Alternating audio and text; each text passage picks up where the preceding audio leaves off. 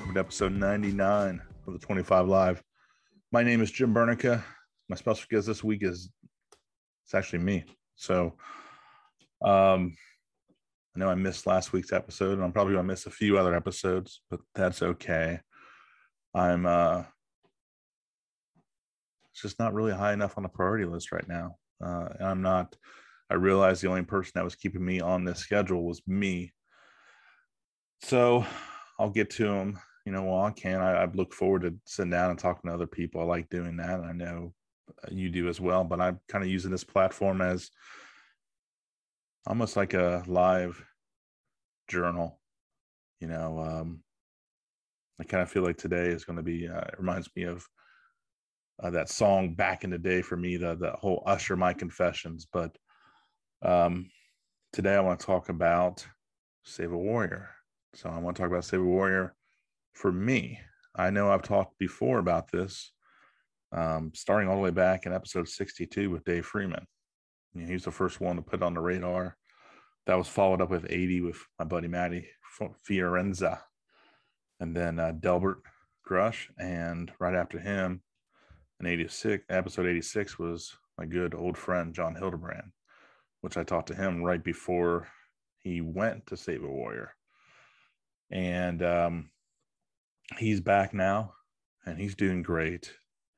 And we had several conversations in which he, you know, we've talked in the past about both of our issues off air. And he told me, like, Jimmy, you need to apply. You need to be part of this. It'll help you. In which I told him, and I believe a lot of people, when it comes to this, are in denial. And I told him, like, I didn't deserve a seat. Yeah, I had some things that are fucked up growing up, some first responder stuff. And yeah, I mean, I don't do drugs. I don't drink anymore, but I certainly eat. That is my addiction, is just eating away my feelings. And it's very problematic, and it's getting worse and worse, but I still didn't feel like I was worthy for a seat there. And John told me, it's, don't make it up to you. Like, apply, talk to them on the phone, let them make a choice on whether you belong there or not. And so I did. I applied online. I ended up doing a phone call with one of their guys. His name was Jake. And I laid it all out there. And I mean, I put it all out there.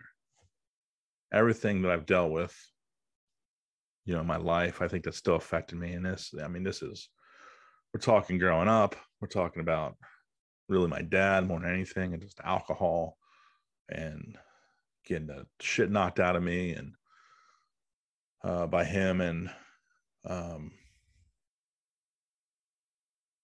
you know, again, eating, sneak eating, just, you know, just doing what you would think addicts do when it comes to alcohol or drugs, but doing it with food. I mean, I'm guilty of it. And then to be told that I'm not the only one that does that, that's an actual thing.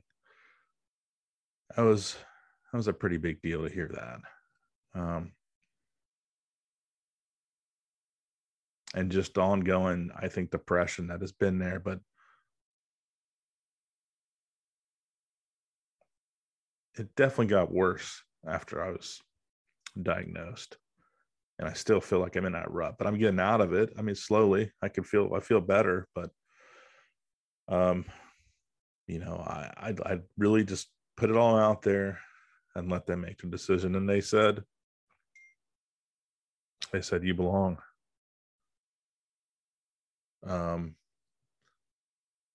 And that was a pretty cool feeling.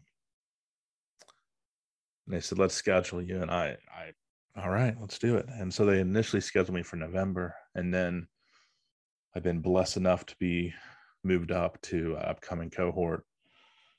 And I think a lot of that was just simply because the convenience of me being just an hour away. I get in my car, drive an hour and I'm there. So I think they knew that they could get me on a pretty short notice just because of how close I was, which is awesome because I'm ready for this. So I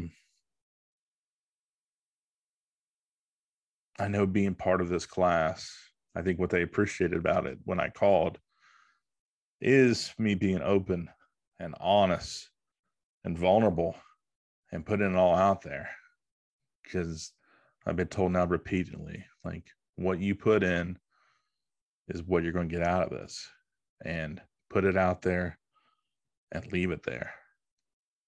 And that's what I tend to do. And I'm even okay with doing this, what I'm doing right now.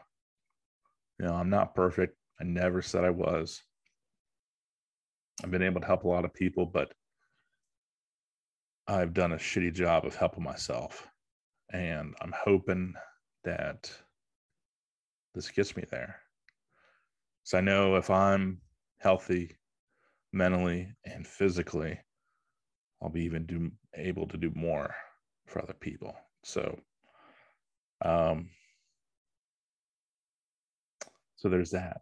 So, you know, this comes out, this will be out, obviously this is a Tuesday, it's out. Again, I'll be back on in a couple of weeks, probably give everybody updates, and then, you know, start interviewing people again.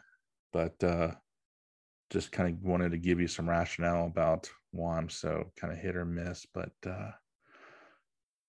I just need to be selfish. It's that time. So with that, I know that's awesome news. But just take care. I'll be all right. And I'll give everybody kind of an update of things when I'm back. So take care until then. But I am out of time.